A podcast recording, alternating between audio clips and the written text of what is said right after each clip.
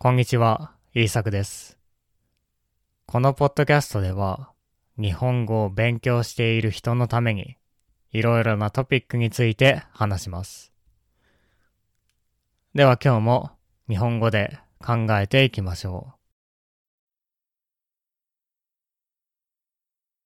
今日のトピックは、優柔不断のメリットです。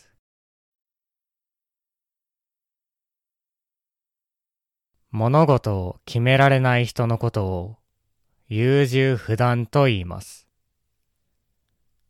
何か決めなければいけないことがあってもなかなか決められない人のことですね。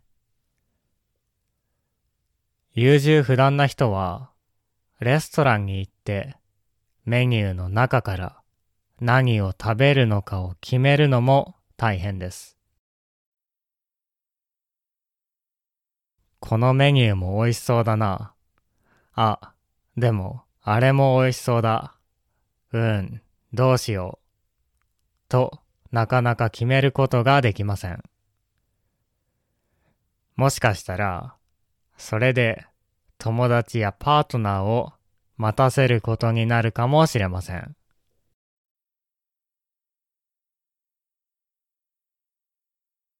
もちろん、何を食べるのかをなかなか決められないくらいなら、あまり問題ではないでしょう。その時間も楽しいものでしょうから。しかし、優柔不断すぎる人は、他にも何を買うかを決めることができなかったりとか、何をするかを決めることができなかったりします。たくさん考えてしまって、なかなか行動ができないんですね。だから、考えすぎてしまったり、このことをあまりよく思っていない人も多いです。本当は、もっと早く決断したいのになかなか決められないと思っている人も多いでしょう。そんな人にいいニュースがあります。実は優柔不断であることにもメリットがあるんですね。それはバイアスにかかりづらいことです。優柔不断な人はバイアスが少ないんですね。多くの人はバイアスを持っていますが、優柔不断な人はバイアスが少ないです。なぜなら彼らはいろいろなことをよく考えるからです。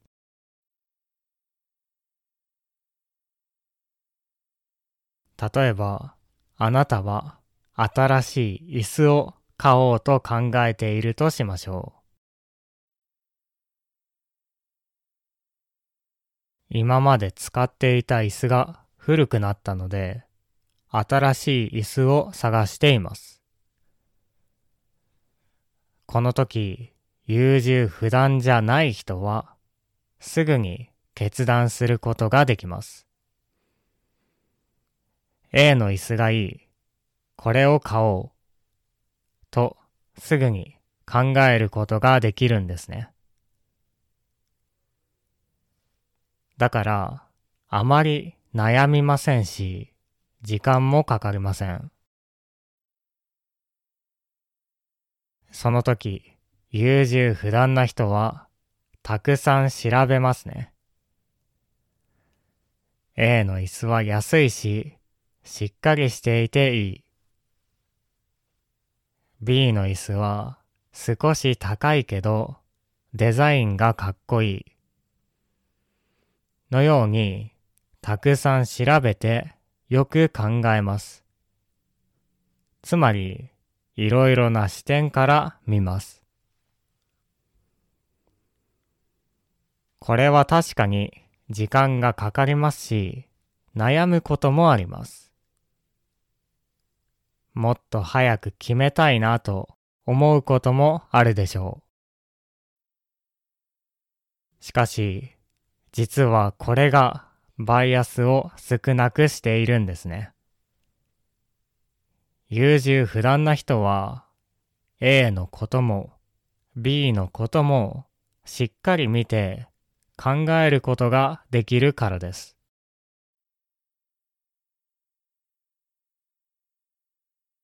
これはすぐに何かを決めることができる人が持っていない能力です。この能力があるからこそ人に騙されづらかったりより良い答えを探すことができるんですね。だから、優柔不断な人にもいいところがあるわけです。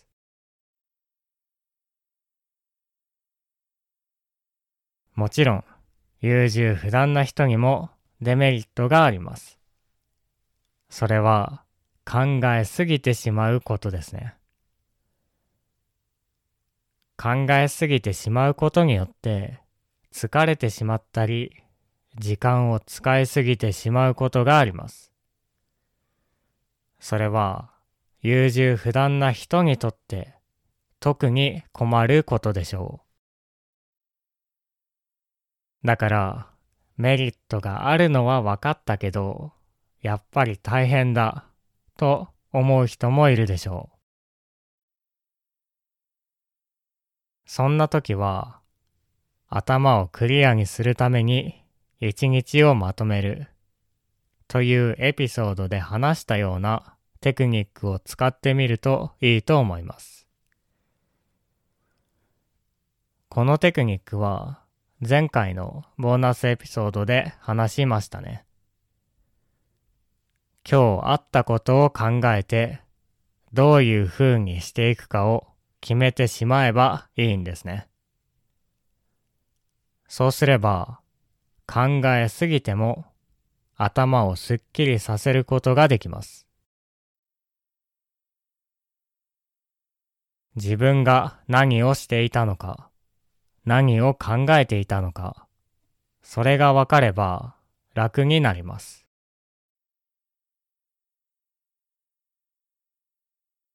このような方法を使うと、どれだけ悩んでいても一日の最後には頭をクリアにすることができます。そのため、いろいろなテクニックを知っていると、メリットを持ったままデメリットを少なくすることができますね。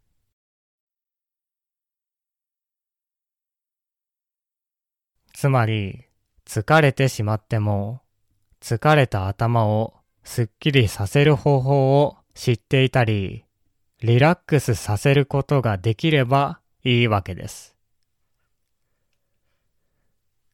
優柔不断であるという疲れやすい性格でも、その良さを活かすことができます。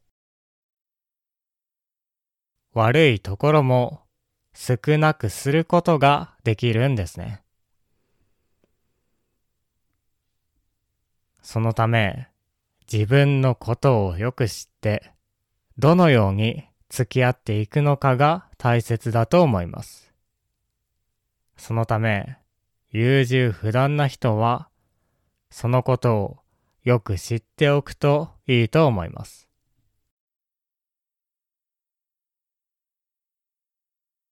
はい。えー、今日は優柔不断のメリットについて話してきました。これからこのポッドキャストのメンバーのためにボキャブラリーについても説明したいと思います。なので、興味がある人は Patreon の方で聞いてください。リンクがあるので、そこから聞くことができます。では、聞いてくれてありがとうございました。また次回のポッドキャストでお会いしましょう。